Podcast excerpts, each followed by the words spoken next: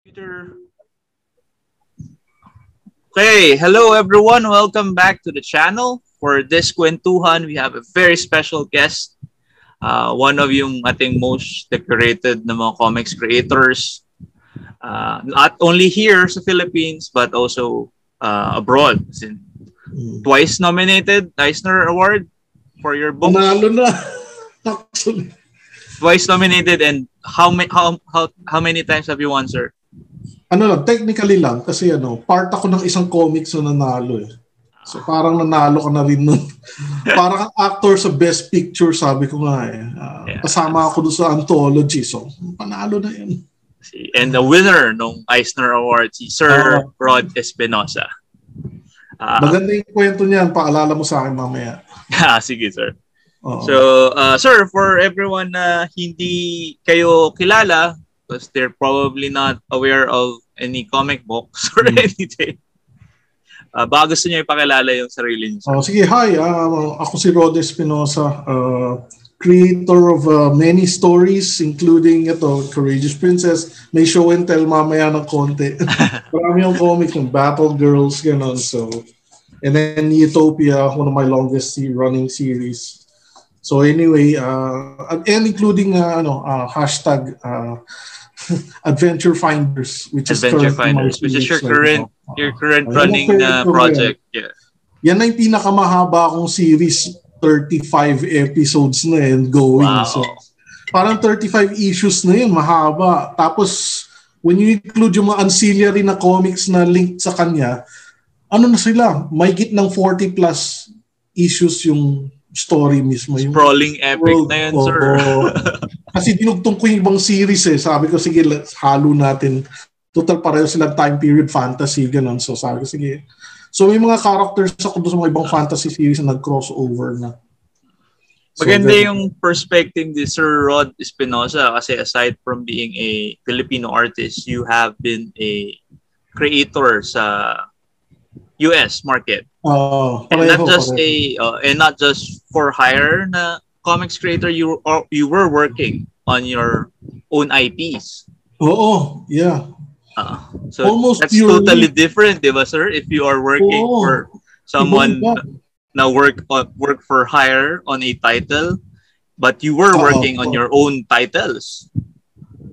Correct. Uh, uh. Most and, of the time. Kahit nung, uh, kahit nung bata ako, eh, ano, uh, lagi tinatanong sa akin, sino yan? Kasi syempre, mga bata, dinodrawing si Superman, si Batman.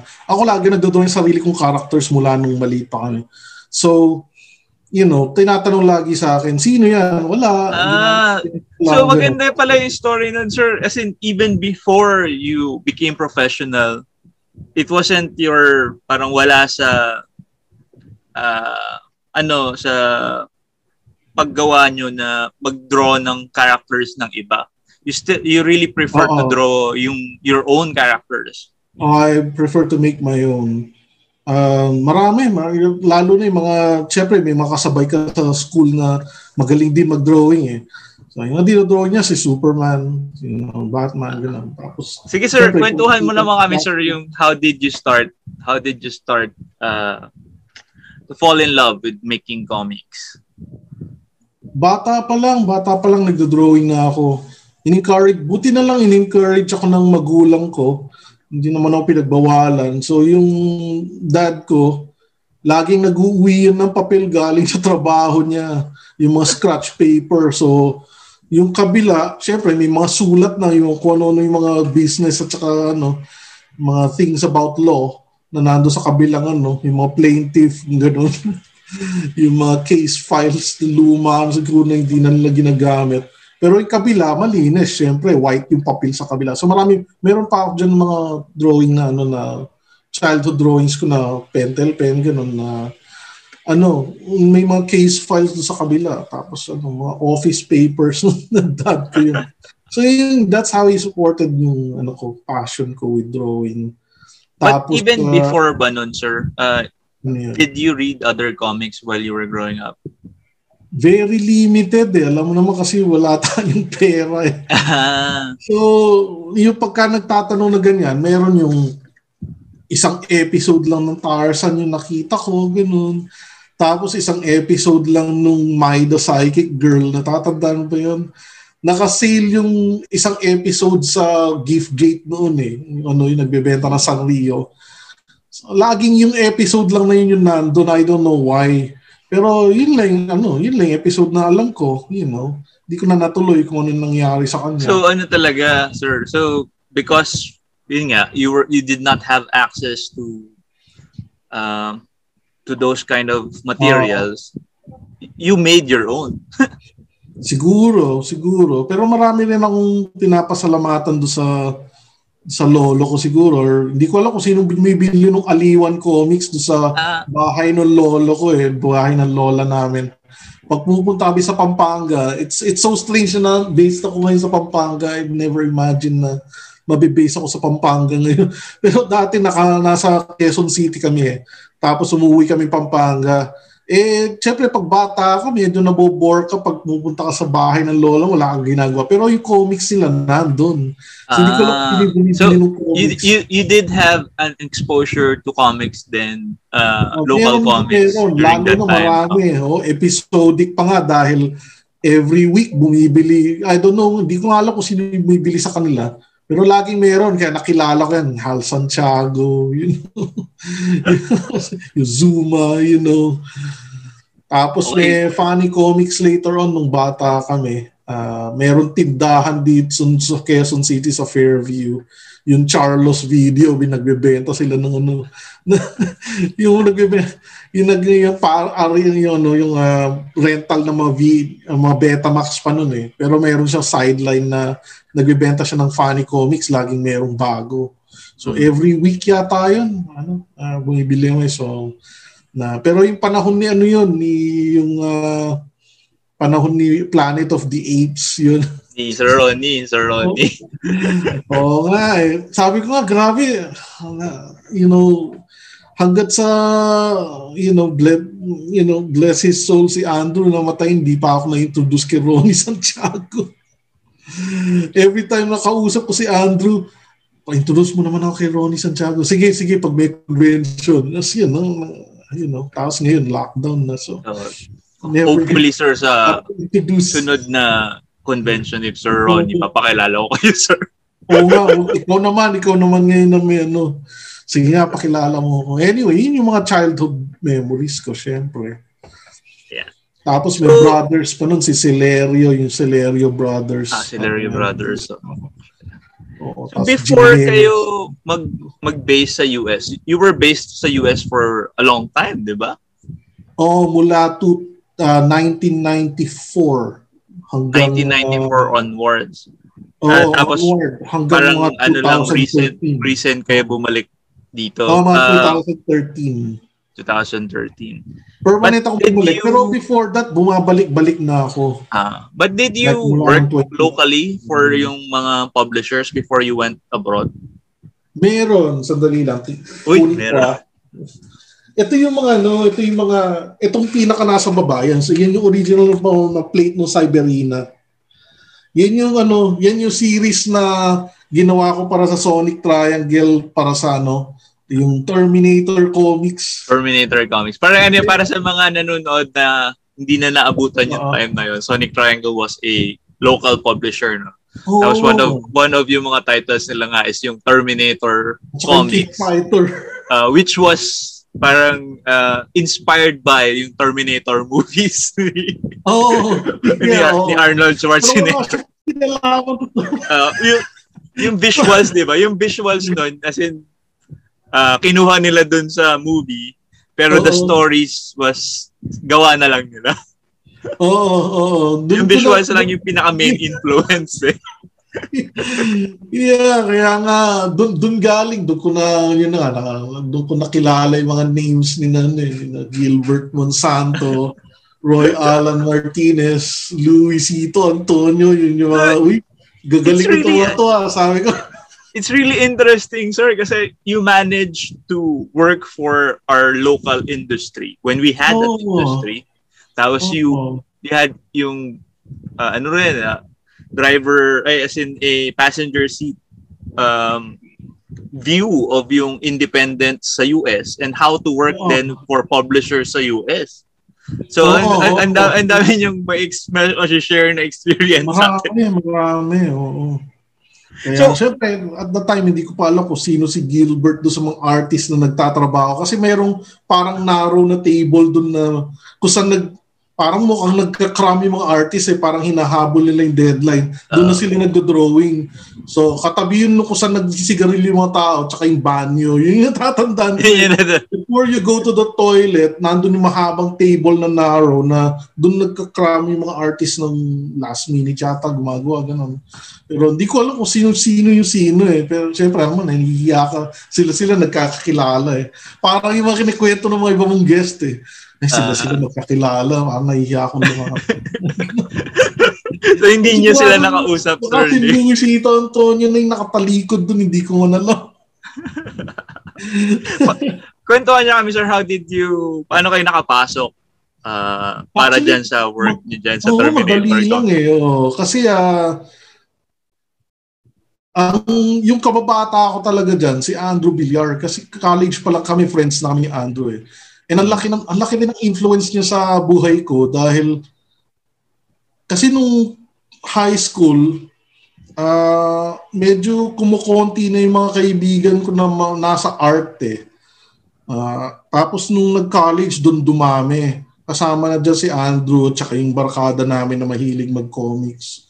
So at the same time, nung... Uh, Nung naging college ako, so pinamigay na namin yung mga, yan, mga laruan na nasa likod mo, gano'n. May collection din kami nung kapatid ko noon eh. Sabi nung, sabi ng parents namin, malaki na kayo, pamigay na namin sa mga pinsan ninyo. So sabi na, sige, gano'n. Pero nagtira pa rin kami ng eight na action figures para lang sa amin. Gano'n din ako, sir. Kasi kala namin kami lang yung toy collector, nawiwirdohan na rin kami eh. Most niyan, binili ko na nung matanda na ako. Wala, wala na yung mga...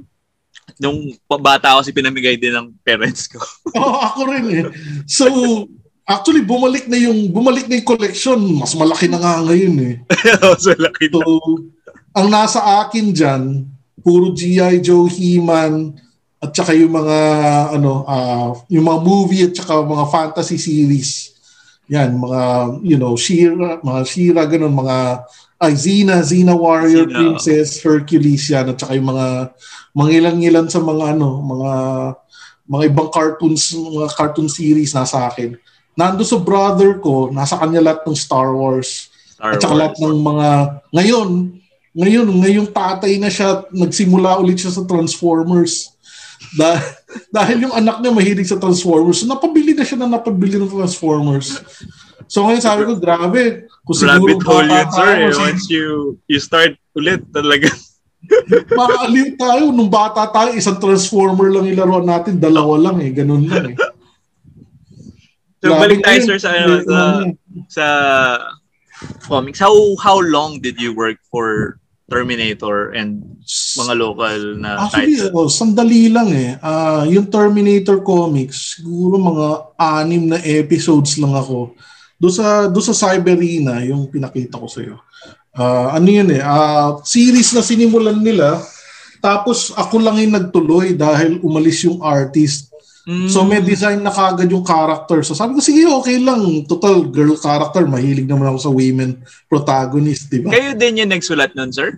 Or ay, there was a writer? writer? Teka, ay wala, dun, wala dito yung credits eh. Ah. Sisilipin ko sana parang, ah, wala. Parang hindi ko alam kung Rudy something yung pangalan niya pero so you you continued uh, another artist's original work kasi uh, umalis na siya. Siguro so, mga you, mga three or four episodes siyang ginawa tapos umalis siya. Tapos ako lang yung nagtuloy. So sabi ko sige, tuloy natin. So ang ending yun sir. Sina Andrew. Ikaw yung nagtapos. Ikaw yung nagtapos nung hindi ano siya for short stories lang siya palagi. Ah, short stories lang lagi. So, so it's like an arc, an arc mm-hmm. na kwento. Oh, hindi. Uh, actually, unrelated lang sila eh. Kung ano unrelated? Oo, oh, wala siyang continuity. Uh, at saka, minsan yung parang bigla na lang re-resolve na lang on the last page na parang nakakain lang ng bulaklak yung kalaban tapos namatay parang alien pala allergic siya sa bulaklak na yun parang yung ganung explanation eh two panels na lang yung natitira so sabi na nasubo niya accidentally yung thing so, so kailangan na matapos so yeah, mga ganun Yun pala eh, ganun lang pala mapatay itong alien na to eh, ganun. So, ano, how do you remember yung yung working for a local? Kasi I'll ask niya maya, uh, how does it compare working for an American publisher?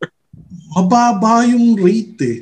Kahit nung nandun ako, ang natat- natatawa ako ganito eh. Sa, sa sobrang baba ng rate, parang hindi, ko, sa commuting ko pa lang, parang nauubos na yun. Uh, so kasi galing akong Fairview, tapos pupunta yeah. akong Cubao. Ang haba yung distance eh. Actually, ano, sir, ah, may, meron ako isang, if, I, I know you've been watching the the conversation. So, one Ay, of the conversations ba? Na hindi pa lumalabas was with Sir Ruben Nacion. Ah. And Ruben Nacion had a story daw na na-publish sa Gassi. Nakita Ay, daw niya na-publish. Ah. Pero katulad niyo, sir, parang not worth it daw yung yung uh, commute oh, to Cubao eh. Kasi masyado mahal. Pakita ko sa'yo. Ito yung mga pinopropose ko doon. Itong dalawang yan, yan yung pinopropose kong series noon doon sa, ano, doon sa, doon sa Gassi. Itong series na to, naka-anim na episode na kaming tagpo four pages. So, ako, si Andrew, tsaka yung mga ibang kaibigan na kabarkada, nagsasabit kami. Ngayon, si Wahoo Guerrero yung publisher noon eh. Actually, bin, to his credit, binabayaran niya kami. Kahit hindi pa niya pinapublish yung story, binabangko lang niya. So, and uh, hindi ko alam kung ano nangyari, pero binako lang na, tapos tinigil na namin. Sabi niya, tigil na muna natin. Parang sa tingin niya yata, hindi, yung market hindi pa handa. So, sabi ko, sige, okay lang.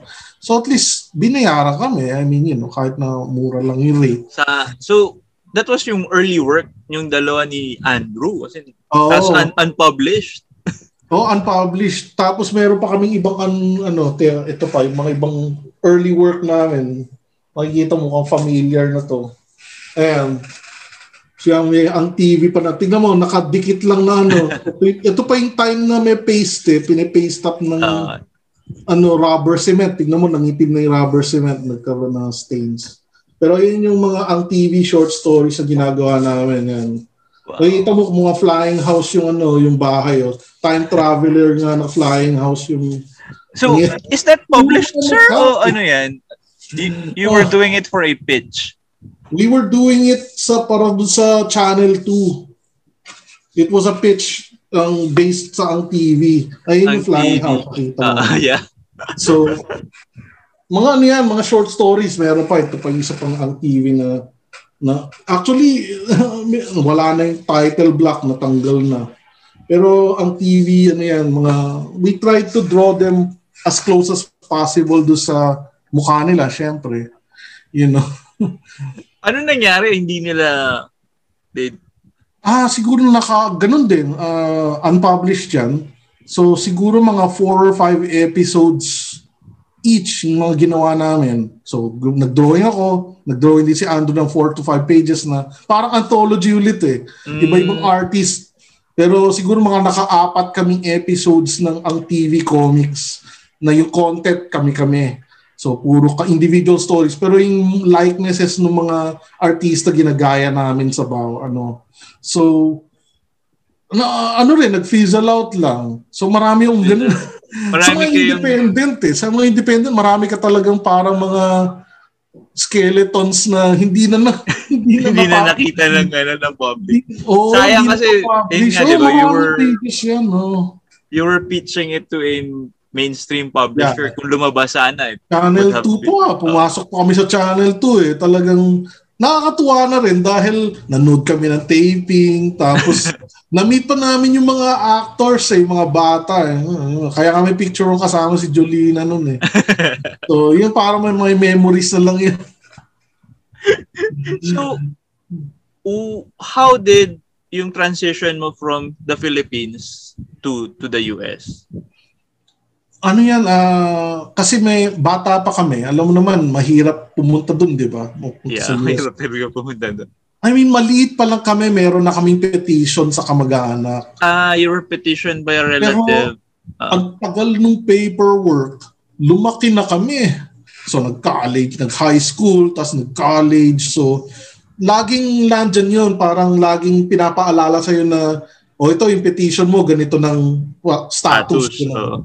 So, ang, ang nangyari, uh, na ano pa ako nun eh, na, na nahuli pa ako doon sa, ano eh, nag-age out ako doon sa system na yun eh.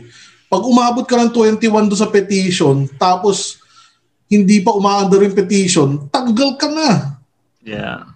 So, lahat ng mga batang biblo below twenty-one, makakasama kay sa parents, papunta States. Nung umalis sila lahat, ako lang natira doon sa Fairview. Doon ako nagtrabaho sa ad agency eh. So, tinigil ko muna yung comics kasi ganito yung pattern ko. Mula nung nag-graduate sa college, magtatrabaho ng konti sa ad agency. Pag nakaipon, magko-comics. Mm. Kukwit ako ng trabaho, magko-comics ako. Tapos, pag nawalan nila ng pera, kukuha ulit ako ng trabaho sa ano, chemical factory naman, ganun, ad agency ulit. Chemical factory yung isa dahil ano eh, gumagawa ako ng label nung ano nung chemicals. Wala silang graphic artist, so ako lang graphic artist, tatlo kaming graphic artist na gumagawa ng mga labels nila. Yung mga caution, caution, hmm. ganun. Pero talagang hindi mo nabibitawan yung pagko-comics, no? Parang anytime hindi, na oh, you feel na, na libre ka na ulit. Kasi oh, medyo financially free ka, magko-comics ka talaga. Oo. Oh, oh. Yun yung pattern. Hanggat nung, hanggat nun, nung hindi ako umabot sa twenty-one, naiiwan ako dito. Nag-ano muna ako. Trabaho na lang sa ad agency. Yun yung huli kong work. Nandun sa, yung Agatep Associates yun eh. Sa ano yan eh, sa, nandun sa galleria, yung opisinang building dun. Yung dalawang tore, yun. Nandun ako, so yung yung table ko, pag dumungaw ko, nakikita mo yung Poveda. So, syempre, wow, young man in my twenties ako, tapos yung mga nagdaal sa Poveda, eighteen siguro yun. So, tayo, pwede yan. Tumitingin ka lang naman ng girls do sa baba. So, yun yung huli kong work hanggat sa maayos yung papelis ko sa U S. So, actually, instrumental yung pagdodrawing ko eh. Naging nagtumulong pa yun eh sa pag-aayos sa papers, papers. ko sa U S. So, once okay na yun, lipad na ako. You know? So, ayun, sir. So, you, find, you found yourself na nasa U S na. Oo. Tapos, how did you crack into yung comics industry? Ayan, doon? Oh, oh. Pagdating ko naman doon sa U S, meron pa rin aberya eh dahil uh, essentially, Uma, hindi pa approved yung talagang papers ko, umaandar pa rin yung bagong petition. Uh, hindi ako makapagtrabaho ng talagang trabahong-trabaho. So yung puro sideline lang yung ginagawa ko. So puro cash, cash basis yung art. Cash you know? basis. So na-discover ko yung Antarctic Press. Nagsisend lang ako, ng, nagsend ako ng mga samples. Nagsend ako ng samples sa lahat eh, sa Image. Na-reject ako sa Image. Tsaka sa Marvel. Na-reject din ako sa Marvel.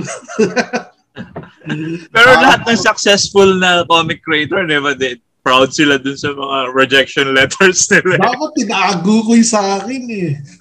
Kasi sumakit pa yung loob ko nun. Nung at the time, bata pa kasi ako, hindi ko naintindihan eh, na, na, yung, na yung criticism niya, constructive naman pala eh. So ngayon, pag sigurong binasa ko, pag matanda na ako, alam ko na constructive eh. So later on, na-realize ko na constructive yung criticism niya. Uh, hindi siya, hindi lang siya para manakit. Oo, oh, hindi lang. Oh, sabi niya, kailangan mag-practice ka ng ganyan, ganyan. Marami siya sinabi eh. So sana nga tinago ko. Or baka naman nandyan, di ko lang alam. You know, kasi marami kang papel eh. Yung know, ano, storage yung problema mo lagi sa ano, sa art. So, yun ha. So, yung Antarctic yung unang tumawag. Tapos, tinawagan kami doon sa apartment namin sa California. Sabi nung ano, uh, ta- nanay ko, meron tumatawag sa'yo, si Ben Dunn. Kinagaw ko yung telepono. Sabi ko, si Ben Dunn pala to. Sabi ko. Siyempre, excited ako dahil siya yung head ng publisher doon oh. eh. You know, sa Antarctic Press. So sabi niya, oh, gusto ko yung I like your work. Ganun siya. So sabi niya, gusto mong gumawa ng ano, mini, mini story, mag-backup artist kasi yes, sabi ko. Yun ang ano, yun ang isa sa mga sasabihin ko sa mga nagsisimula pa lang. Pag may nag-offer sa'yo, sige lang. Kahit sa California nun eh, meron ako nakilalang. Siyempre, nagdi-network ka na, no? uh, meron akong nakilala comic book ano store. Eh syempre, karamihan sa mga nag, nagtitinda ng comics doon, gusto rin lang gumawa ng comics. Oo, man. So, nag, siya, nag-drawing siya, ganun.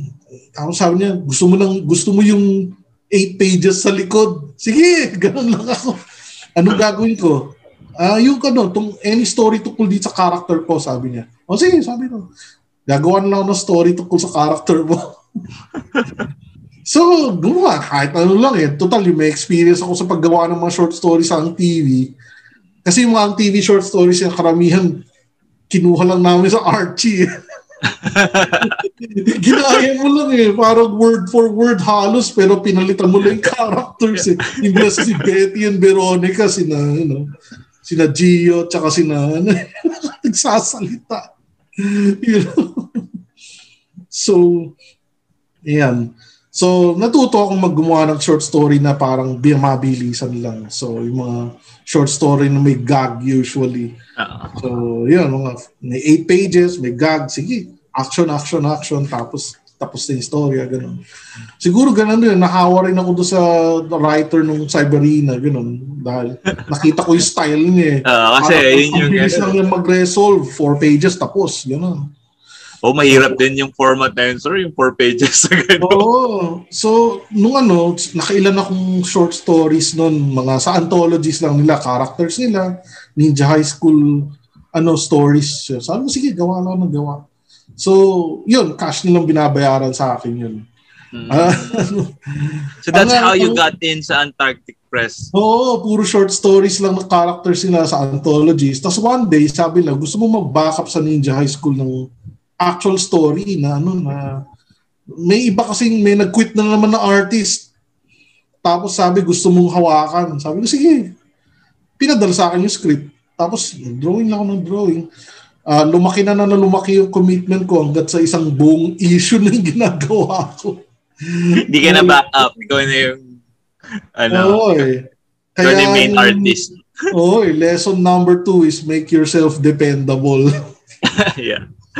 Pag dependable ka at maasahan ka, lalo na sa deadline, ikaw yung lalapitan nila eh.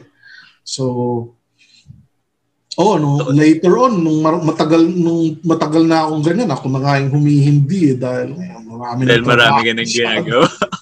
Oh, how, eh. long, how long were you with Antarctic, sir? So, dalawang phases yan. Yung phase na nasa California, ako nagdodrawing para sa kanila. Nasa Texas sila eh. Mm-hmm. Minimail ko lang yung art ko noon. Wala pang transmission noon. Wala pang, wala pang email. Oo. Minimail ko talagang physically yung ano, art at saka yung mga copies. So, uh, you know, pati yung mga ano, uh, mga title, ganun lahat. Minimail mo. Tapos, sinizerox mo pa lahat. Ginagawa pa yung old-fashioned na advertising oh. art na ano. Wala pa yung ano ngayon. Ngayon, madali na eh. Transmit mo na lang. Send. Tapos, eh, noon, minimail ko. So, ano yan? Hanggang sa nineteen ninety-nine to two thousand, yun yung ano ko. So, from nineteen ninety-five to about two thousand, gumagawa ng mga puro short stories sa kanila. Tapos, ginawa ko na to, itong first issue ng, first episodes ng Courageous, Courageous Princess. Princess. Kaya na, ito pala yung bestseller ko kahit, kahit, na, kahit na luma na yung art eh. Ah. Kaya ito pala yung binibili nila. So, it's one of yung first works nyo, pero uh, yan pa rin yung one of yung bestsellers nyo. So ito yung, ito yung first work, tapos uh, tatlong, tatlong parts to eh sa loob. Ngayon, pagkatapos yung second part, wala pa yung third part eh. Pagkatapos yung second part, medyo nadidismaya ako doon sa sales. Ano to ah? two thousand to. nineteen ninety-nine, yeah, sir, uh, b- before we nag-jump tayo, um, okay. Yung mga creator-owned titles nyo, ah, oh. it's, it was originally under Antarctic lahat. Oh, under Antarctic lahat. Uh, pero, paano yung, ano yun, yung uh, dealing nyo with Ar- Altar- uh, Antarctic na they're the publisher but you still own everything? Oo, ganun lang. Bali, madali lang yung deal sa Antarctic eh. Essentially, ang rights lang na gusto nila, yung publication, yung uh, ano, comics printing lang. Printing kasi lang talaga. Kasi ibang kumpanya ngayon, gusto nila lahat eh. Gusto nilang uh, makuha yung rights ng sine, cartoons, games, uh, everything na pwedeng gawin do sa, do sa ano mo, I P mo. Gusto nila sila yung mag-market at sila yung lumapit sa Hollywood, ganun.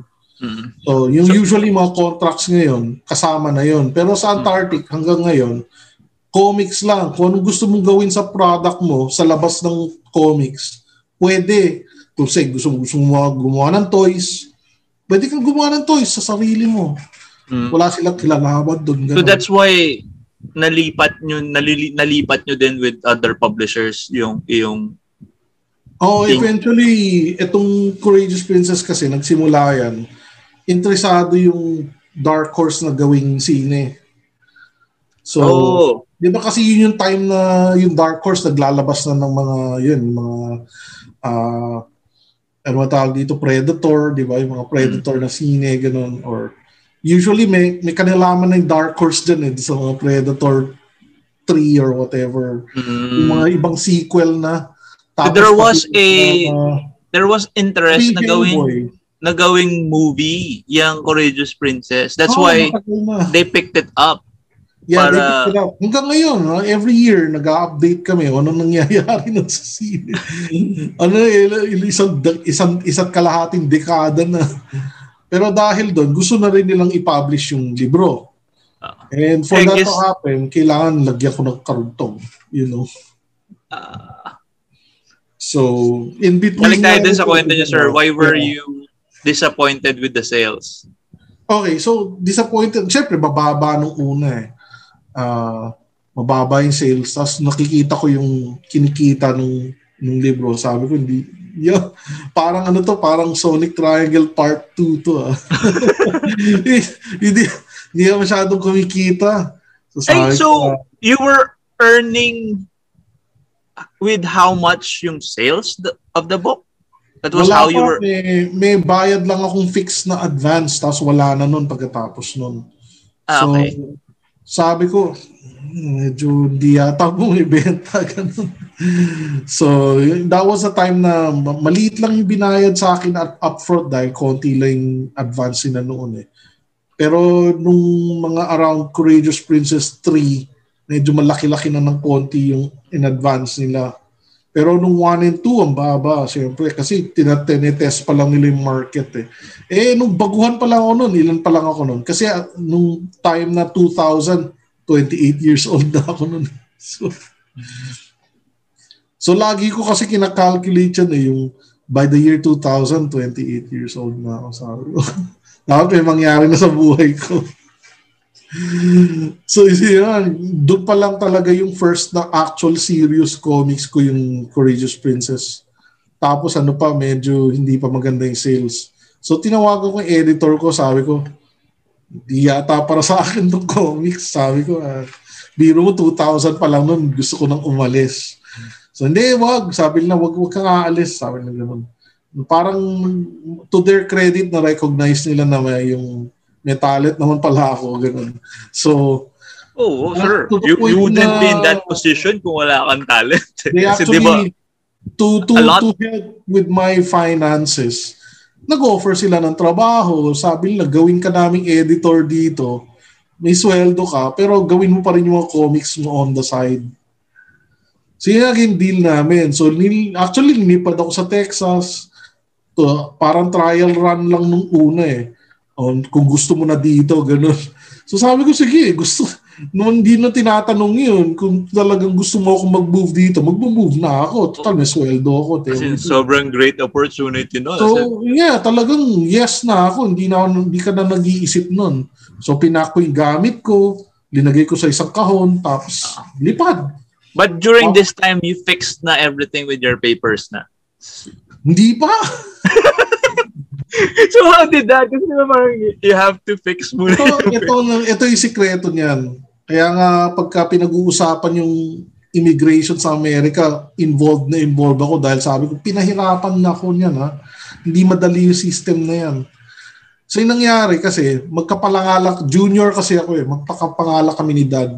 Si daddy legal na ano na siya, legal resident na siya sa U S. meron na siya sariling bangko tsaka lahat, di ba? Pero yung bangko niya, hindi naman hindi naman siya nagtatrabaho. So walang laman. Ako yung naglalagay ng laman. Oh, okay. Kasi magkapangalan so, kami. Uh, Kahit nakahawak ko yung card niya, makikita nila na Rod Espinosa. Kaya yung mga check-in ng Antarctic, Rod, Rodolfo Espinosa yung nakasulat. Wala lang senior tsaka junior. So ganun namin nailusot. Pati yung employment ko sa Antarctic Press, technically, si da- pangalan ng daddy ko yung so, dad mo. Papeles. So, sabi ko, ikaw na lang yung dito ha. Ikaw na lang yung mag-ano sa papeles. Tapos ako na lang. So, essentially, pangalan niya. Pero ako yung naglalagay ng pera sa bangko, ganun lahat. So, hanggang two thousand four yon. Four years akong nasa Texas ng ano. Dad ko yung may-ari ng bank, bank account talaga, ganun. So, parang ano siya, no? Paper limbo kasi hindi oh, talaga... Kung di mo gagawin yun, wala. Para kami yung mga Mexicano. Oh, kasi what will you do for four years na hindi ka pwedeng mag-hold ng trabaho? Bilang four, tignan mo, isipin mo, mula, two thousand, mula nineteen ninety-five yun, so nine oh, years. Oh, grabe, nine years. Nine years kang uhupong walang ginagawa, kaya nga, hindi, kasama, marami yung kasama sa California. Ano yung may Mexicano doon, ganun doon eh. Below the table lahat ng mga trabaho eh, punyemas. Kaya ka doon ako natutunan din. Tamad lang yung mga Amerikano doon. Tingnan mo, nagre-reklamo sila sa mga immigrant nyo. Hindi, oh, below the table lahat ng trabaho namin. Gano'n kayo. So, so yung editorial job, staff position nyo uh, sa Antarctic, what were you Uh, in charge of? Marami. Essentially kasi pag indie yung company, uh, naririnig ko yung mga conversations ninyo sa ano eh, do sa Culture Crush eh. So, pag indie yung company, makikita mo na pag may position ka doon, let's say ako, position ko yung at submissions editor. Essentially, ako yung tumatanggap doon sa submissions, ako yung nag-a-assess kung worthy silang i-publish. Tapos ako na rin nagsusulat ng rejection letter. Marami akong sinulat ng rejection letter kasi maraming ano lang eh. Yung gusto ko mag-comics, ganun. Tapos yung trabaho niya parang twelve years old yung nag-drawing. Yan, hindi ka pa pwede pare. Tapos, so I guess sobrang, I don't know, is, oh, hirap-hirap kung mag, magbigay ng memo pag mag-aalis ng tao sa studio. It, eh. I mean, uh, sa amin sa amin, medyo natatawa na lang kami na, he's too old to be a Jedi. Too old to be a Jedi. Pero hindi naman susulat yun. Kasi syempre, makikita mo, na, parang nine years old yung trabaho niya, tapos thirty-five na siya. Yeah. Pero, but but I guess those are yung, ano, no, yung, kung if you, if you would, yung sa mga conversations namin. Oo. Ito yung mga had no idea how to go about with yung with being a comics creator. Oo. And decided to learn on his own. Oo. Yung iba naman magaling. Yung iba magaling. Tapos uh, mga artist kasi iba-iba pero mar- meron sila laging performance anxiety eh. So minsan may magaling talaga tapos biglang pagka go time na, na ano siya, na, na-intimidate or whatever. Tapos pag bumalik yung pages, parang iba na itsura. Ang ah, galing mo dito, tapos dito hindi ka na magaling. Parang di kasi, nadali ko. Or, maraming ganun eh.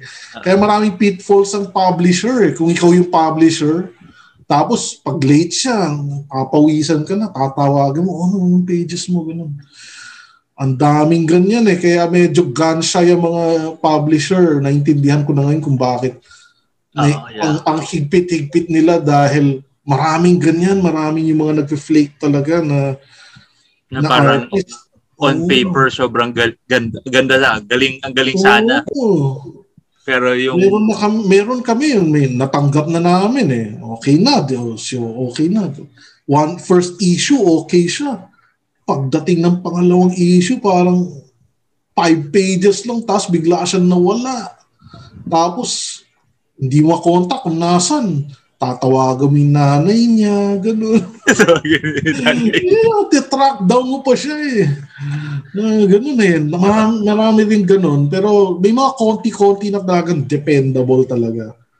Kaya laging yun yung mga nakikita. No. Kahit sa Marvel eh. Kasi yung yung, mag- yung interesting sa Antarctic ito, ang uh, isa sa mga secrets ng Antarctic is that kahit na nagko-comics yung mga higher-up sa amin doon, they supplement that din eh by, the, by working for Marvel. Mm-hmm. So kahit na yung mga head editors namin doon, editor-in-chief namin, siya yung ano eh, siya yung, siya yung nagpapatakbo doon sa Marvel, yung Guru F X colorist. Ah, makikita mo yun sa mga credits eh, Guru F X. Ano, sila yun. So, group nila. Even if they are parang ganyan nga, may staff position sa Antarctic, they still get work for from uh, other publishers. They work for Marvel. Oh, lalo na nung time na nahihirapan na yung business ng mga around Uh, around two thousand, ano ba yun, two thousand six, ganun. Medyo nagkaroon ng taghirap nun eh. Medyo uh, nawala rin pati yung, pati, pati ako, wala na akong ano nun, uh, nawalan yung position ko. Pero at the same time, siguro nagda-jump in advance na ako nito eh. Uh, Nasuplinan ko na ng puro trabaho na, puro comics work na. So, So, at that point, parang after a few years, sabi ko, parang hindi na pala ako employed, pero na, na, na, kumikita naman yung ako. Oh, yung, kumikita uh, na yung comics na ginagawa art, oo. So, parang nag-full-time art na ako at that time. Pero, nung, nung er, balik tayo sa early, yun, uh, laging, laging may sideline ka, tsaka laging maraming trabaho mo eh. Like I said, uh, di lang ako tumitingin ng ano, ng, uh, ng submissions. Literally, kahit na ano, pati janitor. Pati janitor. Kasi, puro kayo artist doon, no? Tapos, uh, wala naglilinis ng banyo eh. Tayong Pilipino, mahilig tayong ano, cleanliness eh, di ba? Uh. So, unang-una kong ginawa, naging trabaho yun, naging, naging ako na yung janitor dahil ako yung lagi nagpupunas ng banyo. Uh. Buti binabayan. They pay you for that. Hindi. Kasama na yun to sa editor. Finilm ko pa yung sarili ko eh na ito yung trabaho mo. One, sinasabi ko, finilm ko pa yung sarili ko one day na gagawa ng documentary tungkol sa indie comics. Meron nandyan yung mga finilm ko sa sarili ko eh. Sabi ko, kung ikaw aspiring comic book artist ka at naging empleyado ko sa maliit na indie company, pwede ka maging janitor. Tapos finilm ko yung sarili ko maging janitor. Pwede mo i-monitor. Tapos drive ko. Maganda yung labas yun kasi parang everybody thinks na sobrang glamorous nung o oh, ano ko, oh, comic eh. book comic book star. Giging comic book superstar ako. Tapos ganyan. Oh, pero yun nga, unless you work for one of yung super top company. Malalaki. Oo. Oh, malalaki. Kaya, ikaw, eh, you were an editor and you you had to do, do multiple other stuff. Para glamour. Glamorized lang yung editor na position eh. Tapos maganda pa yung card, ganun. Pero behind the scenes, parang yan. Pero masaya. Masaya kasi yung group do sa Antarctic eh. Dahil na-broaden yung horizon ko dahil ano siya eh. International yung group. Nako, mm. Pilipino. Tapos yung may-ari, si Ben at saka si Joda. Taiwanese sila. Taiwanese, Chinese.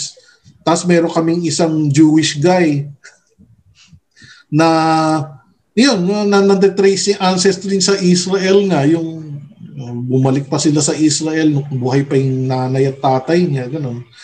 Tapos meron kaming meron kaming ano, marami na iba-ibang state sila galing. Taga Florida, taga, yan, may taga Texas, may taga California, dalawa kaming galing California. You know, parang ibang bansa kasi yung mga state na yan eh. Uh-huh. Kaya pag sinabi mong galing kang Cincinnati, parang layo na nung, layo na nung, nung lugar na yun. Pero nagka, nag-ipon-ipon kayo dito, tapos iba-iba pa kayong lahi. You know, meron kami mga black na co-workers, gano'n. Kaya masaya. Kasi mga intern namin, masaya rin. May Koreano, gano'n.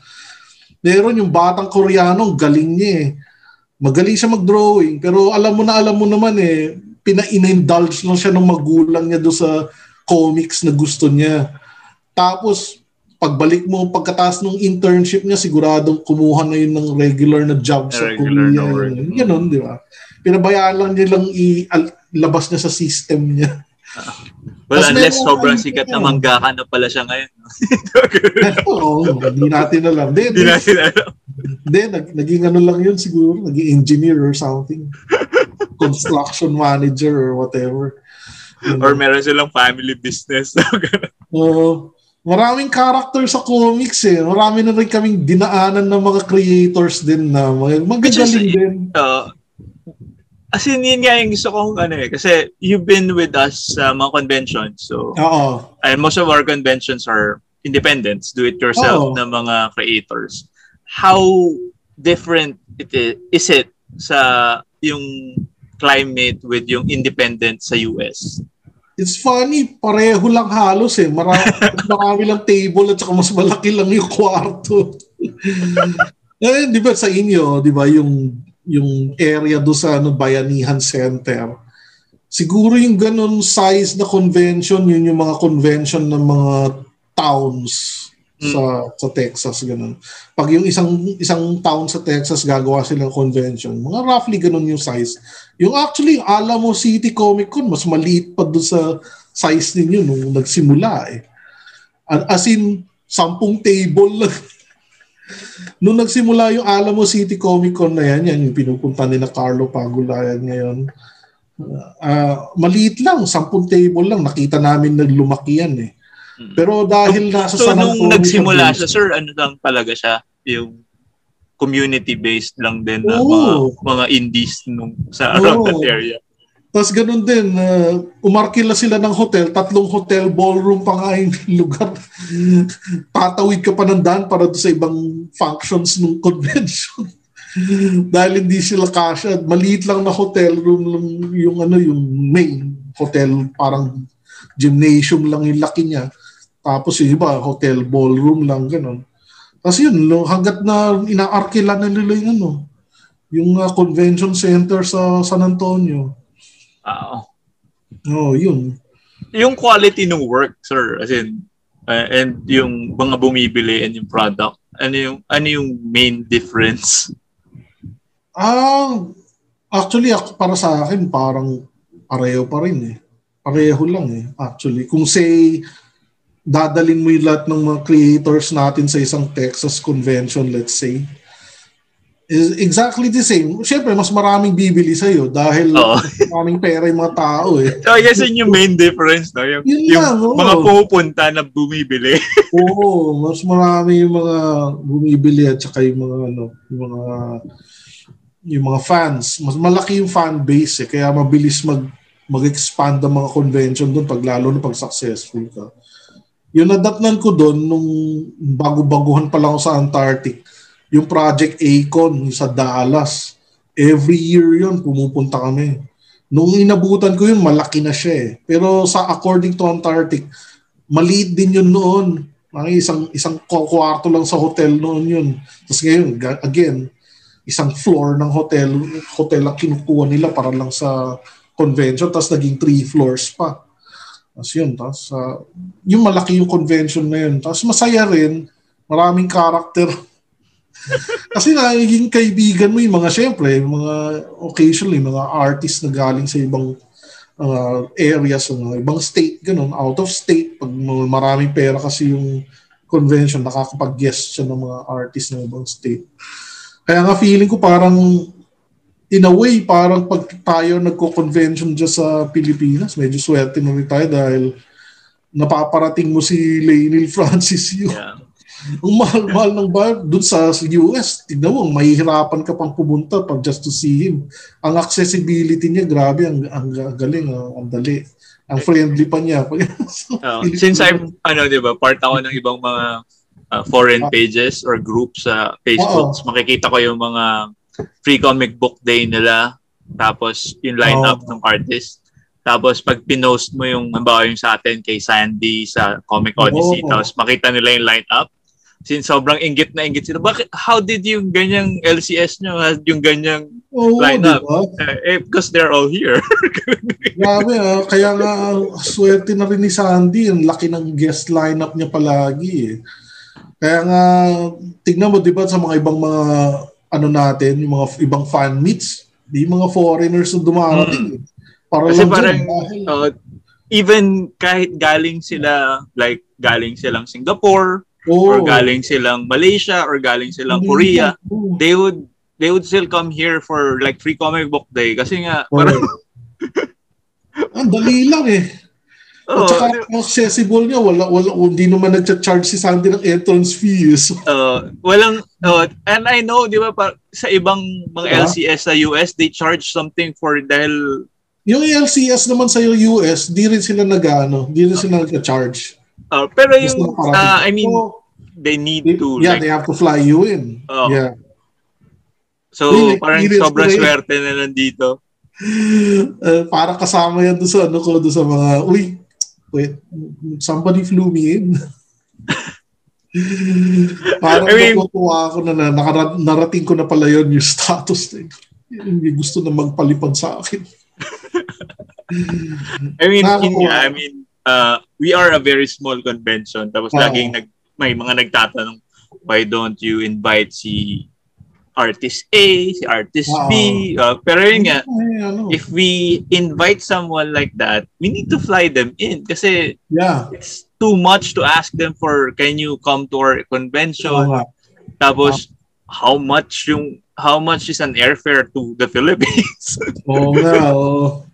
Kaya ganun. Kaya hindi namin kaya yung mga ginagawa ng bigger convention. Oo, oh, totoo so, yan, totoo yan. So bagay, kahit yung Antarctic eh, sometimes may guests kami.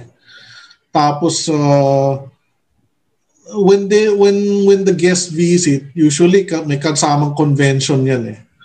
Tapos uh, parang P R na ng Antarctic yung tara mag invite natin sa private dinner habang nandito sila ganoon. So in a way yan, yan ang naging trabaho mo. Ako kasama sa trabaho ko yung nagiging driver. So naging chauffeur na ako nung nina, ano, si Gail Simone. Hindi pa siya sikat nun eh, pero yeah, mga up and coming, sige. Hmm. Dinala namin sa isang restaurant, gano'n. Yung mga, yung mga so, ayun, uh, we, we talked about this before we started recording uh, wow. awards. You got ah. nominated and you won.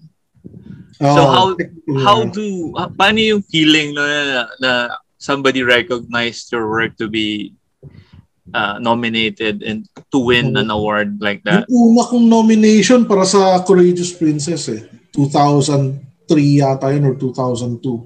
Yung nomination sa Eisner. Nung una, kala ko, niloloko lang ako eh. Niloloko mo naman, hindi man totoo yan eh. Pero totoo pala nung dumating yung letter. Sabi ko, shit. So, syempre, magbibihis ka. San Diego Comic Con yun eh. So, punta kami San Diego. Tapos, doon ko nakita si ano eh. Si uh, Will Eisner. Buhay pa siya nun. Buti na lang nakamayan ko habang buhay pa siya. Linapitan ko lang dahil nung marami siya kausap, tapos nung wala siya kausap, naglakas loob ako na, uy, uh, sir, ganun, I'm one of the nominees for your award, ganun. Ay, winish na lang niya ako ng luck, ganun. Tapos yun nanalo, iba. Nakaka- yun, meron pa rin akong ano, meron pa rin akong maliit na maliit na grudge eh, dahil yung nanalo, alam mo ba yun, yung uh, galing siyang animation eh. So parang Disney yung drawing niya. So grabe, mas mas popular yung trabaho niya kaysa sa akin dahil syempre yung mga tao sanay sa Disney, itsura ng Disney eh. Sa akin yung medyo anime, manga yung itsura. So may, may, may stigma pa nun yung American manga eh. Pero mas sikat yung gawa niya dahil mukha siyang Disney, ganun. Nanalo siya, no? Congratulate ko naman siya. Hindi naman niya ako alam kung hindi naman niya ako kilala eh. Congratulate ko pa rin, pinunta ko sa table na congratulations sa award mo. No? Ang nakakainis doon, hindi na siya bumalik sa industry ng comics. Parang dapating oh, na siya so, ng one year na yun para lang, para lang ma, na, manominate. Tapos biglang, yun pa yung one year na nanominate. So parang siya one and done. Naman, after, after he, da, he did yung book niya, he never did another book. Like left. Like, oh my God. Buti sana kung puro lagi na siyang nasa comics. Parang nataon lang, that same year, na doon yun din, ang, doon din ako na ano na, sabi nga nila eh, ang hadlang lang sa'yo ito, itong guy na to, magaling siyang Disney yung tsura ng gawa niya. So, ayun, siya yung nanalo. So,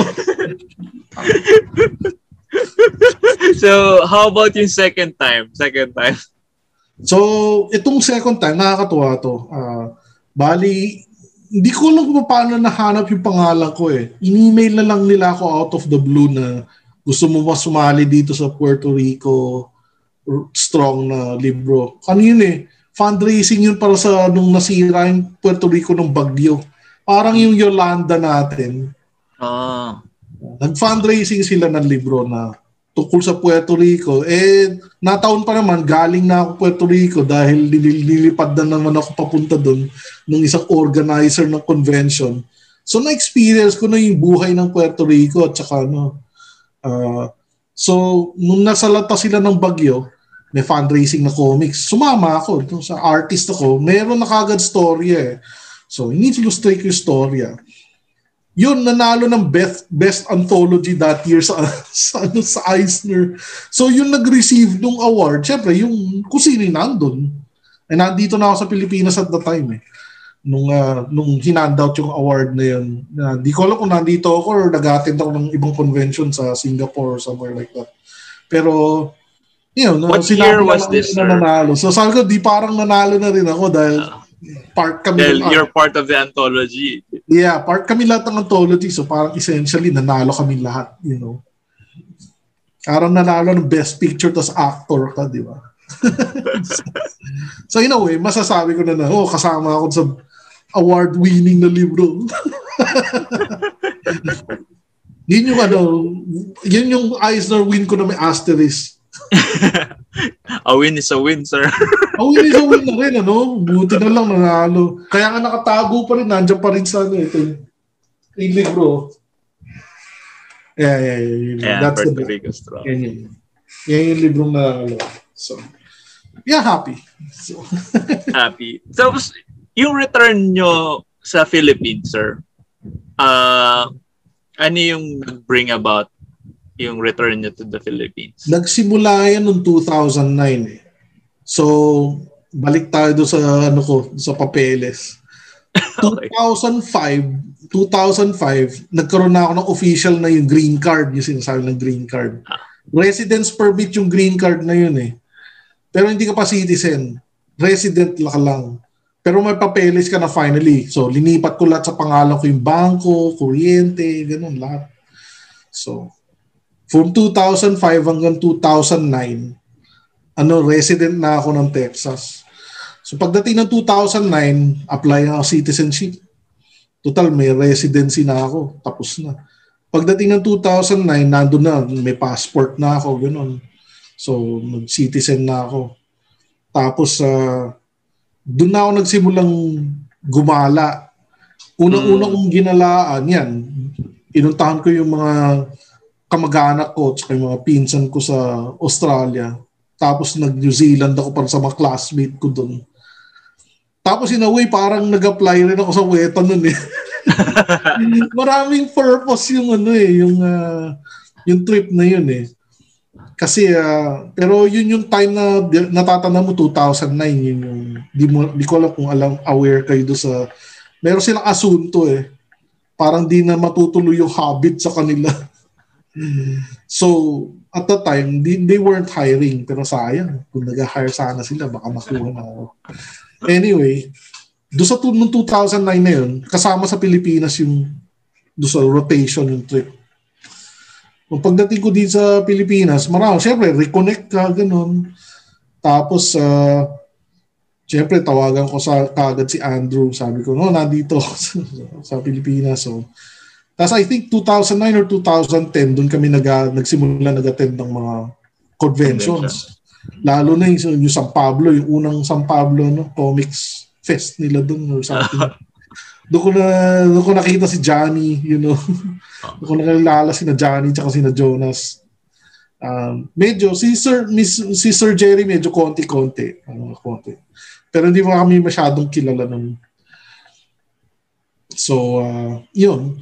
Grabe, almost ano, every year bumabalik ako. Yun.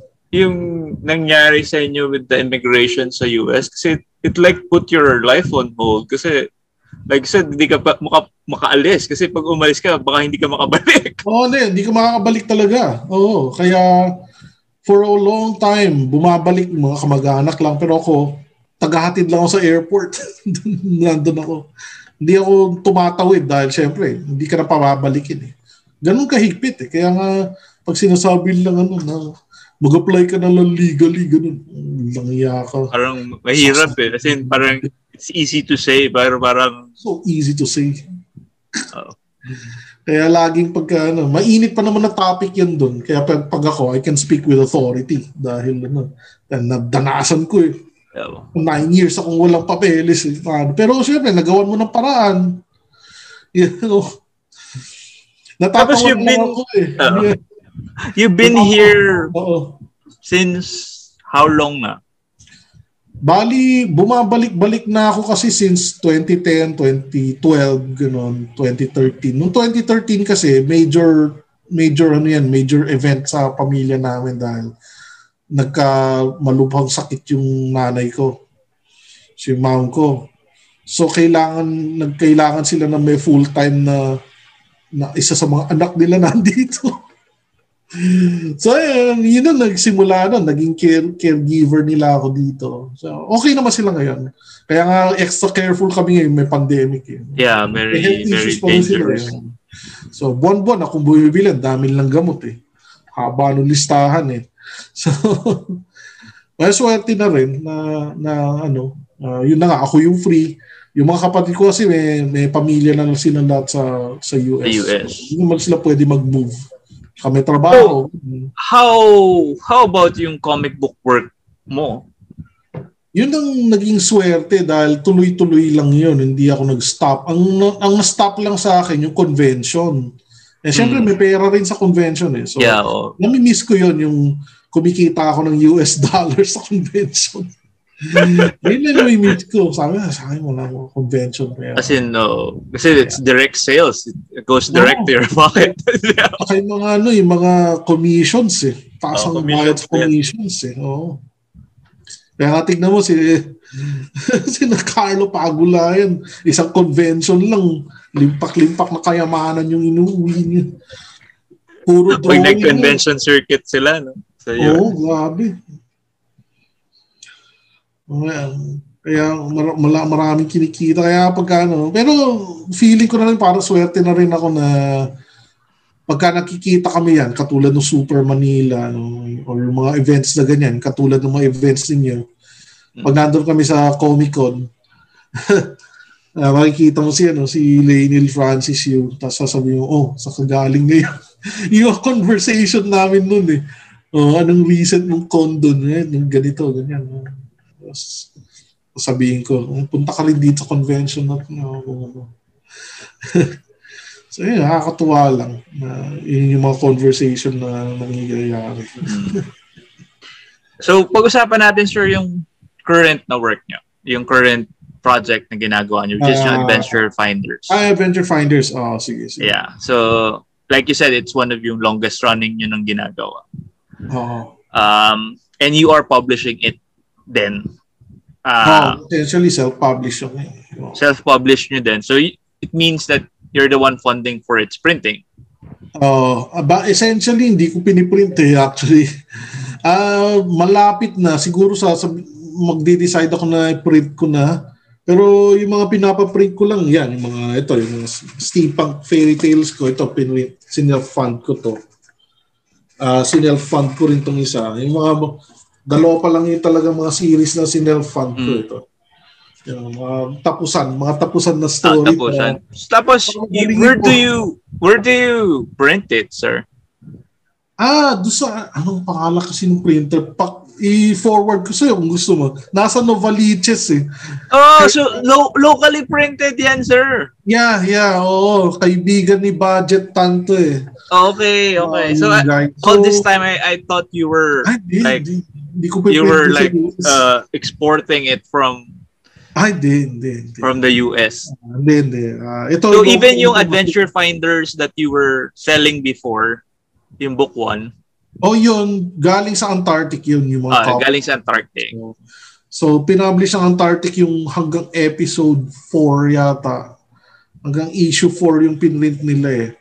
Uh, so, yun. May complimentary copies ako doon. So, ang Antarctic daw, mabait si complimentaries eh. Yun yung masasabi mo sa kanila eh. Lalo na, syempre, alam naman nila na mahirap magbenta eh. So, essentially, ang quote-unquote bayad nila sa'yo, yung comics mo. Your copies so, ng comics. Ng dalawang kahon, ganun. You know, kasi, so you could sell it, you could sell it on oh, your own. Tapos bebenta mo na lang as by yourself. Tapos sa'yo uh, na yung income nun dahil comics yun eh. Let's say four dollars per per issue. Makabili ka ng, makabenta ka ng sampu, di forty na yun.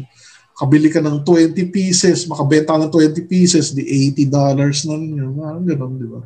Or, hindi, hindi. Oo, tama. eighty dollars. So, so, you're deciding now if you're gonna self-publish yung the next part nung book? Oo, pag nagkaroon siguro ng physical conventions ulit, gusto kong simulan, actually gusto kong simulan sa start na puro, kasi iba yung size nung ano eh. Ito yung size nung uh, Adventure Finders, eh, yung floppy. Hmm. Pero gusto ko itong size na to para per per makapal-kapal, ganun. Uh, pero diba you, you do have something na more thicker na Adventure Finders. I bought one nung somewhere. Meron. Antarctic uh, din yan. Ah, uh, Antarctic, Antarctic din yung nag-collect niyan eh. Oh. Antarctic yung nag-collect niyan eh. So, ganun din. Mara- isang kahon yung inuwi ko ng mga ganyan. So, parang pure profit na yun after the shipping cost. Shinko. After the shipping cost. Oh. Hello, I, I imagine ang mahal din ng shipping cost. Medyo, pero mura na rin kasi alam mo bakit. Kasi balikbayan box yan eh. Fixed ah, sa balikbayan box. So, sinasabay ko sa mga kasangkapan ko dahil kasi, syempre, nung nag-move ako dito, lahat ng gamit ko sa Texas, halos shinip ko dito yung mga pwede kong i-ship, no? Pati lahat ng mga artwork ko na nasa Texas. Kaya wala natira dun eh. Ang tinira ko lang dun, yung mga furniture na malalaki, syempre, ayoko ng ship dahil bibili na lang ako dito. Bakit? Mahal eh. So, lahat ng kasya sa balikbayan box, pinasok ko na kasama yung mga comics. So, isipin mo, for for about eighty dollars, yung makalalaman mo comics, ano na, marami. Marami, siguro mga ten boxes worth na yun. Pero pag yun U P S mo yun, ang mahal nun. Oh, yeah. Oh, abot yeah. ka ng libo. Pero eighty dollars, sige. Tapos makakauwi ka pa na sa kasakapan tsaka corned beef. Sama-sama na sila dun. So, yun. Yun yung ano ko. For many, some, some years, siguro mula twenty ten hanggang twenty fifteen, every year yan, nag-ship ako ng kahon pa uwi sa Pilipinas. Tapos ngayon na, naging permanent na ako dito noong twenty thirteen nga dahil di ko na maiwanan yung magulang ko. So, man, ganun talaga, aabutan tayo sa lahat sa age na ganun na ikaw na yung, ikaw na yung magbabantay sa kanila. So, ayan, ano, yun na yung duty ko dito sa Pilipinas for now. Uh, pero it's... Paalis-alis na lang ako. Yeah, pero yun nga, one good thing is you still... yung work mo, you can still do it.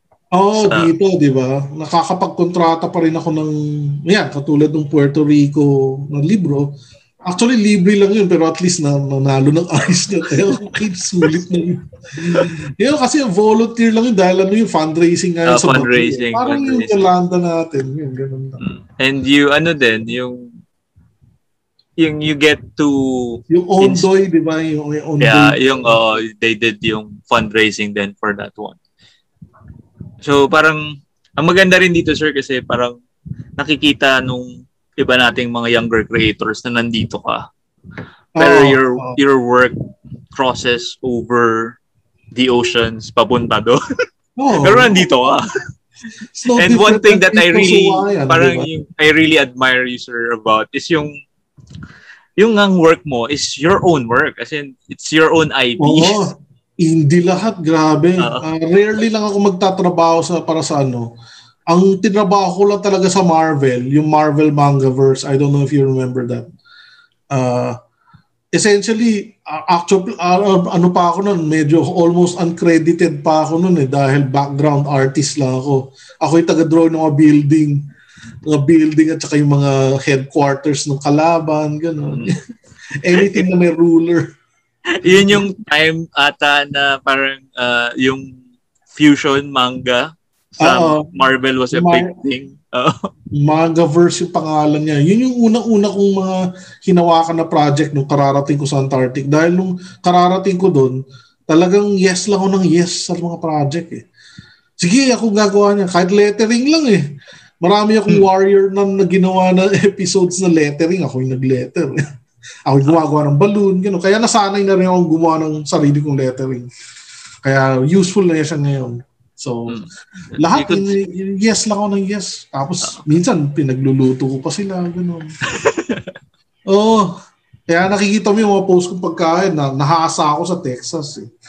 Pinagluluto. Kaya sir, ano nga eh, kayong dalawa ni Sir Jay yung parang pag nag-post ng pagkain nakakagutom.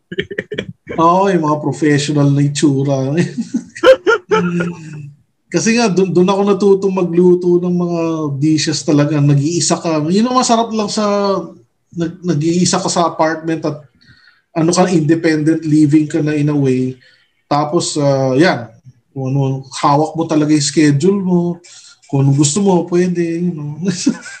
Yun yung buhay ng artist eh. Kahit na ilang, kahit na anong oras, pwede kang umalis. O kaya, hanggang midnight ka magtrabaho. Parang, pero ako wala ako halos sinahabol. Laging, I pride myself on my timeliness eh. Kaya, lagi akong on time sa mga ano ko, projects. Oh, so, which is parang magandang lesson for any oh, anyone na uh, working in oh, the art industry. Yung na, Uh, be mindful nung inyong mga deadlines and yung ano and time management time management oo oh, importante importante grabe at saka yun yung medyo nung simula hindi ako masyado mapili eh. Basta yes lang ng yes basta may pag, pwedeng pagkakitaan so kahit yung mga project na katulad ng mga sa city government ganun may kinuha silang kontrata sa city government noon eh na ano lang, yung pamphlet lang siya na papag-exercise. Di ba kasi dahil may weight problem ang Amerika? Ano lang, parang pamphlet lang na mag, nag-iinganyo sa mga batang mag-exercise. Ayun, sige. Ga- sige, ako, ako mag-drawing eh, tungkol sa exercise, you know. Uh-huh. So, bayad yun, ganun. Tapos yung mga, da- mara- actually, itong stock na to lang, konti pa lang yan eh. Marami yung ginoon children's books na doon ng puro one-shot. Kaya natuwa ako doon sa trabaho yun dahil puro one-shot lang sila. Hindi ka na nag-iisip ng storya, gano'n. So, doon ako natuto sa American history, American biographies, kaya nalaman ko sila lahat eh. George Washington, Franklin, gano'n. Hey, ano pala sir, meron ako naalala na one of yung uh-oh. Medyo recent din. You did a collaboration with si Doc Carlo. Oh, yeah. Ito yun, ito yun. Yung Immortal Wings. Uh, Ayan. Uh, yung Immortal Wings. Ayan. Ay, masarap siyang katrabaho, man. So, kung gusto niyo mag-collaborate kasama niya, he's very good collaborator. So, how did that go about, yung ano niyo, yung collaboration? Did he pitch you the story? Or you approached him? Ha? Salamat sa iyo yun. Nagkita kami sa convention ninyo eh. Tingnan mo paano tayo lahat leaked. Leaked talaga tayong lahat. Meron, meron kayong kinalaman doon. Magkatabi lang kami sa table. Oh, so dahil magkatabi kayo sa table, kaya you decided oh. to collaborate with, with each other. Oh. Uh, well, siyempre, habang naghihintay or whatever, no? Siyempre, magkukwentuhan kayo kung anong, kung anong, so, tapos, uh, tasa ko na pa naman, yung habit ko noon is namimigay ako ng libro ko. Uh, alam mo yan, alam mo rin yan. Mga katabi ko, binibigyan ko ng libro ko eh. Kasi yung nag-uwi ng unsold merchandise. Well, yeah, that's one thing then. Kaya namimigay din ako actually. Oo. Oh, uh, so, parang ano pero lang. Para doon sa mga tao na pupunta ng convention, please, bili kayo. Huwag niyong hintayin na mamigay ko. Oo, oh, hindi, hindi. Binibigay ko lang sa mga uh, fellow booth people. Kasama ko sa mga table. Artist lang. Hindi ako namimigay sa random na tao. Random na tao. Ano lang, yung kasama ko sa table, yan, makatabi mo, ganun, sa tapat mo, yan. Pagka nakilala mo na sila, bibigyan ko lang sa, ng copies ng comics ko. Ano lang rin, parang goodwill lang. At saka, wala lang, na, kasama yan sa life philosophy ko na pagka napangiti ko yung isang tao, masaya na rin ako kahit di ako nakabenta. So, kaya pagka ano, wag na natin, kaya nga pagka nakita mo yun, wag na natin pag-usapan masyado yung finances. Grabe, wasak yung finances. Basta, basta kumikita, okay na rin. Ay, nako. Pero yeah, basta mapasaya mo lang sila, gano'n. Eh, sama-sama naman kayo doon. So, ang tingin ko para may ano yan, eh, may long-term benefit. Parang the more you give, the more the more nababalik yeah. sa'yo. Eh. Totoo naman. Uh, actually, totoo-totoo yung ano na yan, ang, yung saying na yan. Kasi nung uh, nung bata-bata pa ako, hindi ko alam yan eh. So, nung ngayong mat, medyo matanda na ako tsaka ano, marami na akong experiences. Totoo yun, yun the more you give, kailangan, bigyan mo ano, uh, the more na the more na bumabalik naman sa'yo. Mm. Yun. Actually, mar- marami yung kaya kamag-anak na mas mayaman pa sa akin eh. Ganun. Mayaman. Pero ako lang yung mahilig magbigay. Kaya may kamag-anak kami nangangailangan, tapos ako lang pala yung nagbigay. Yung comic book artist lang yung nagbigay, yung mga doctor tsaka engineer hindi sila nagbig nagbigay ng abuloy sa kamag-anak. Ah, ganun ba? Well, parang, I can personally say na sobrang babait ng mga comics creator.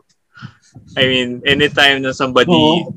ask some uh, help from the uh-huh. community, as in talaga nag-rally behind yung community kung ano man. Oo, totoo yan, totoo yan. Oh.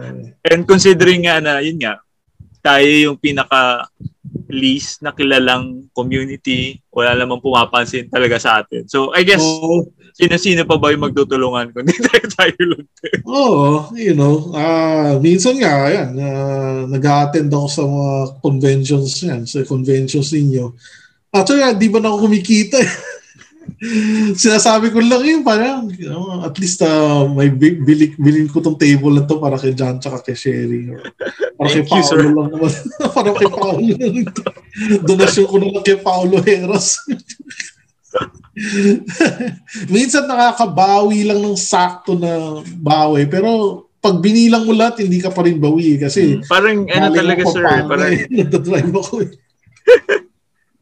Oh, considering sir na yun nga you're based in Pampanga tapos you're going to Manila yeah. for yung oh. event. Oo. Taos mag, you know, bibili pa ako ng pizza. Kasi yung mga after convention, yan pinag-uusapan ninyo yan eh, narinig ko yung pinag-uusapan niyo yung naiinggit ka dahil di ka makasama sa after convention. Yeah, di talaga ako nakakasama after convention. Kung, kung kasama kayo, bibili ko rin kayo ng pizza eh. Kasi ano, well, nauwi yan kami, nauwi kami sa either Pizza Hut or sa Chowking. Uh, ano lang yeah. naman yun, sir. Kaya nga mas gusto ko na attending other conventions. Oo.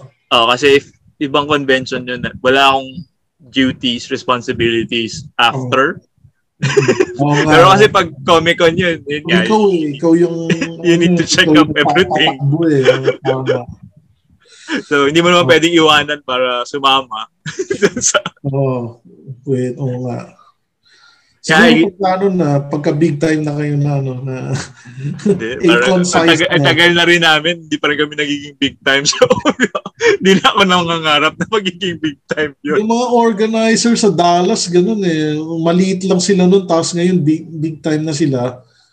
Ang after convention nila is, dadalhin talaga nila kami mga guest. Hmm. Dadalhin kami sa hopefully, ma- marating namin yun. Kasi matagal na talaga namin sa magpasalamat with, oh.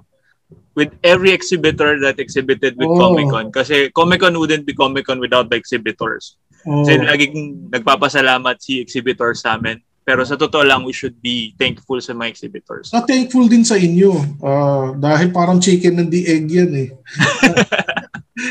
Oh.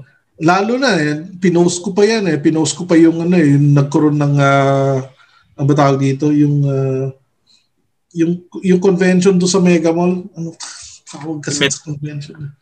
Com- Metro Comic Con. Oh, basta it? Hindi yung isa, yung uh, P I, uh, yung I C C something. Uh, Anyway. Pick off. I, I don't know. I, I don't remember yung, na. Yeah, yung convention na ano, yung kaso na, lately naka-cancel nga dahil sa mga ganito, you know. Uh-huh. Pero yung convention do sa Mega Mall, yung first time na mayroong convention na malaki na funded ng mga Singaporean. Di ba? Natatandaan mo yung nag-attend kami ng mga unang convention noon dahil uh, at syempre, yun na yung meron na silang talagang big time feel yung convention na nagre-rent ka na talaga ng exhibitor space eh. Nandun oh, ka sa convention I think yung ano ata to, yung hindi, sa, ano yun, yung, sa yung S M X, Mall of Asia. Oh, sa Mall of Asia. So, oh, A P C C. A P C C. A P C C, yun. P I C C tuloy naisip ko. Ah.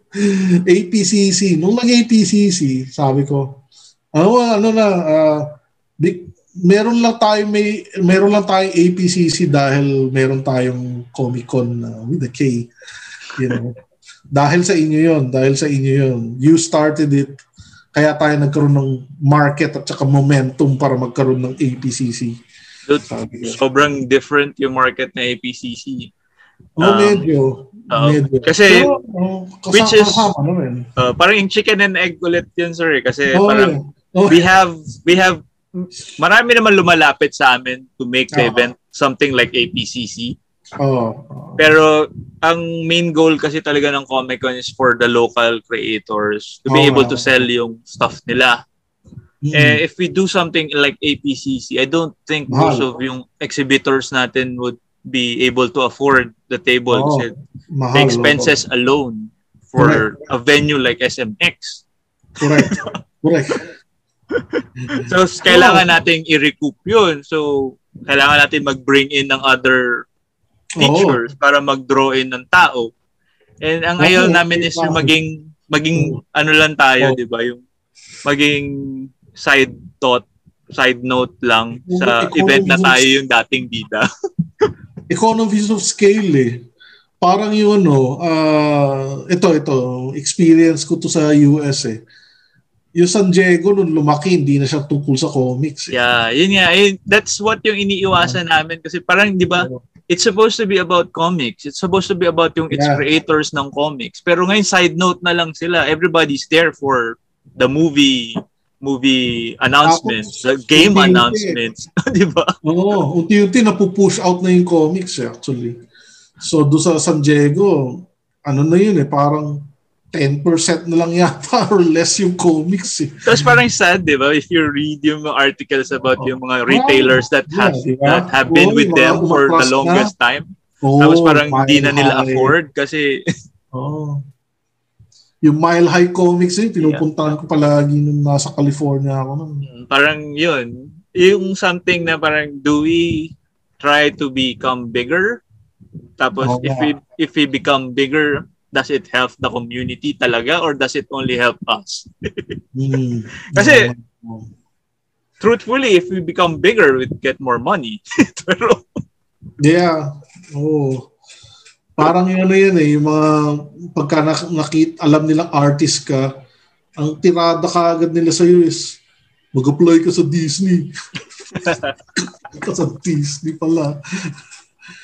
Eh, sabi ko lang, eh, pwede. Ganun lang yung sabi ko, pero ah. Parang kanya-kanya naman yung uh, as in kanya-kanyang choices sa buhay. Yeah, gusto, gusto ko yung I P ko eh. Yung magtrabaho oh. sa I P ng iba. So, yun lagi yan, naging, naging ano ko eh, nagiging path ko sa buhay. Lagi lang as sarili kong I P yung tinatrabaho ko rin. So, medyo the path not taken talaga eh. Ay, less taken pala. The path less, less taken. Less taken. Oo. Ah. So yun, sir.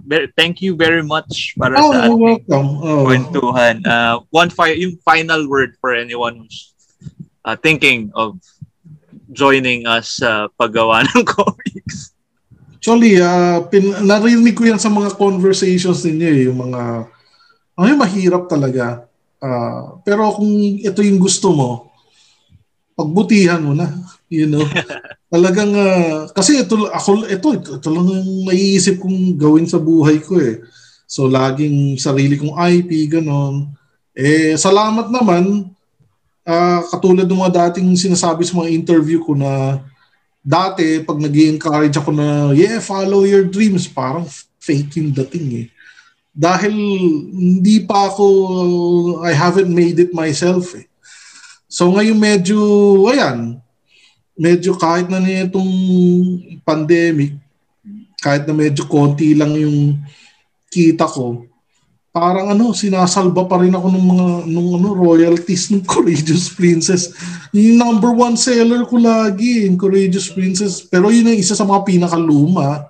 Pero yung sequel niya, twenty fifteen kung natapos. Yeah.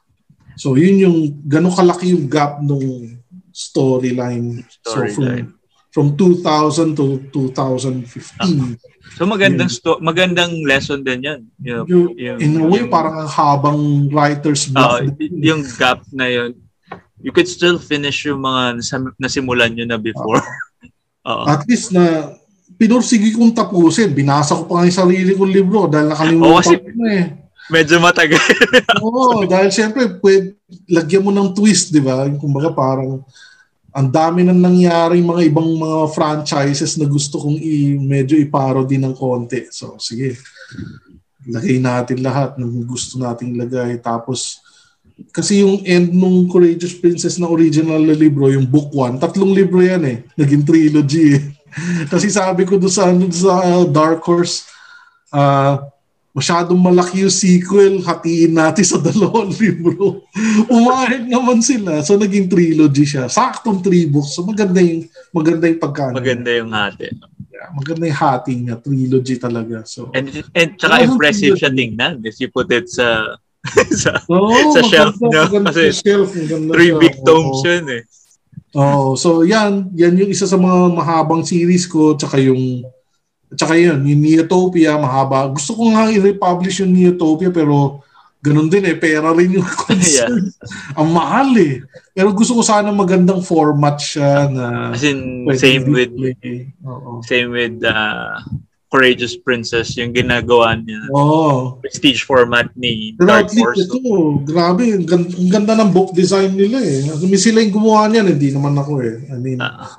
For the first time in my life, may mga professional talagang humawak nung ah. design nitong libro eh. Kaya wala akong ginawa kundi mag-provide lang ng art, gano'n. Parang so, yun yung difference nung bigger publisher. Oo. Tapos yan, yan. May quarterly report ka na. Tapos uh, masasabi ko na at least dahil sa pagpapupursigi ko sa, sa sarili kong mga I P, may isang kumikita. You know? Yeah. Essentially, parang, yeah, parang meron na akong konting, ano ba tawag dito, uh, semi-retirement na my forties, you know. Medyo, uh, hindi naman ako masyadong intense na nagtatrabaho dahil alam ko may pumapasok na palagi. Which is medyo, ano na rin, syempre, nakaka, ano ba tawag dito, medyo, ayoko naman maging complacent, pero, pero you, you, you were never complacent, sir, as in, right now, you're still doing Adventure Finders. Oo, tuloy-tuloy pa rin yung house. Oh, tuloy-tuloy pa rin. Kasi every time na mag-upload ka ng update about Adventure Finders, na- napapangiti ako kasi parang it's an inspiration na, uy, si Sir, yun, gumagawa pa rin siya ng comics. Oh, kasi nung natapos yung Courageous Princess, di ko alam kung anong gagawin ko eh. Kala ko nga, that's it eh. Parang wala na yata akong ideas. Tapos biglang nagkaroon ng idea ng Adventure Finders dahil nagkaroon ng ano eh, yung nakita ko yung Game of Thrones. Ayan, pwede ko rin gawin yan, pero mas ano, mas less, less, less violent. Tapos ano lang, parang Shira lang siya na ano, may, mas may konting action, gano'n. Shira and Friends nga siya na medyo may pagka Game of Thrones ang konting-konti lang eh. Just a splash, you know. Kasi yung plotting niya gano'n eh, parang Game of Thrones eh. Uh, di mo alam kung saan pupunta. Sometimes, you know. So, yun din ang hirap sa ano, sa ngayon, gusto ko nang tapusin muna yung book three. Three books na yan. Book one, book two, book three. So, gusto ko na tapusin book three. O sige, maganda na yung ending doon sa book three na, na nasulat ko so far. So, hanggang ano na yan, hanggang naka, nakahanda na yan hanggang December yung trabaho. Pero yung naka-Patreon yan eh. So, okay lang yan. Bawat release may bayad ka. So, ano rin, it's totally different than uh, uh, financial inf- uh, oh. flow yung Patreon. Oh. In, income stream. Magandang uh, income it, stream siya. Hmm. Tapos may sinusupport din ako ibang artist through Patreon. Yun nga lang, siyempre, tigo one dollar lang para madali. Mas marami ka masusupport kung one dollar, one dollar lang eh. Pero even yung one dollar na yun, imagine is your, uh, if your fans or yung uh, supporter nyo give you one dollar every month. Oh, oh. And you have like a thousand, di ba? A thousand. Di, mas na, konti, konti lang readers. Konti lang yung readers oh, pero kaya yung ano yan yung, yung mga silang, uh, ano, nag-iisip na mag-support sa atin as in oh. kahit gaano ka small yan as in malaking bagay sa amin lahat yan. Yeah, kaya masasabi ko yan uh, mag uh, pwede, pwede nga pwede nga pwede nga mabuhay ng may art dahil yan ginagawa ko nagawa ko na so it's just a matter of finding how, no? Finding how to. Oo, oh, tsaka yung may client list ka dapat talaga. Uh, minsan, pag talagang gusto kong mag-fundraise, kukontakin ko na yung mga, yung mga client ko na gusto magpa, usually mga gusto magpa-commission sa akin. Uh, salamat naman at gusto pa rin lang magpa-commission kahit digital na lang, you know? Kahit D J drawing lang ibibigay mo, sulit pa rin para sa kanila. Uh, kasi dati original art importante eh. Pero ngayon kahit na D J drawing lang happy na sila basta bigyan ng kulay or what kailangan dagdagan mo eh nagdagan so, ng value oo oh, yan kasama yung value dyan so uh, ganun lang uh, steady lang tayo ganun steady lang at uh, just keep doing what you want to do total eh, ano lang naman eh isa lang naman buhay natin eh kasi eh, siyempre, di ba, what do you want to be known for? Di ba? Parang uh, you'd rather do this, uh, engage mo yung gusto mo, yung passion mo, ganun yan. Whether it's, uh, you know, promoting comics or uh, malaking pasalamat din ako sa inyo, tsaka, sa organizers katulad ninyo, tsaka katulad ni Paolo, na mara, laging nag-iisip ng kono ng mga comics and art-related ventures, di ba? So, masaya, masaya. Uh, oh, sinusuportan ko lang. Kahit yung sin, nung nasa Cebu eh. Ako, ako lang yung lumipad dun eh. Kami lang yung lumipad dun sa Cebu eh. Yan, sir. Thank you. Thank okay, you very yeah, much. Yung sandali na pa. hope, hope, ano, hope maraming natutunan yung ating mga nanonood. Sana. Oh, sana. Uh, as in, sobrang interesting yan, sir, yung journey nyo as a comic book artist oh. from here, tapos sa U S, as an editor, tapos yung oh. even hanggang ngayon, you're doing yung work mo. Oo, oh, pero di, di talaga madali. Pero talaga kung masipag ka lang, ayan, katulad nun sa, basta kuha, kuha ka lang ng kuha na kuha nun ng project sa simula eh. Yun ang yun na natatandaan ko eh. Basta yes lang ng yes. Para lang may kumipagkakitaan ka, you know. Ay, nako. Ah, tingin ko, marami pang kwento yan kung gusto pa mag, uh, mag-dig deeper sa mga kwento sa Antarctic. Sige, sir. I'll eh. take you up on that offer. I mean. Ang dami niyan, lalo uh-huh. na pag pinapadala kami sa mga convention, talaga maraming kapalpakan. At saka we'll mga, talk more uh, about yung mga convention ano, stories and yung oh, editorial stories. Actually, mas interested ako dun sa mga ano.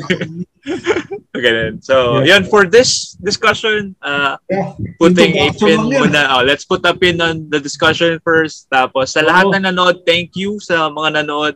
Please do leave a like. Tapos share nyo sa friends nyo para uh, uh, and uh, if okay sa inyo yung content na to, please do subscribe to the channel. Tapos if you do subscribe, please do click on that notification bell so that you know when I'll be uploading other stuff. So, yeah, alam yung pangalan ko dun, ano? Alam yung pangalan ko sa YouTube? Ikaw si Empire Builder.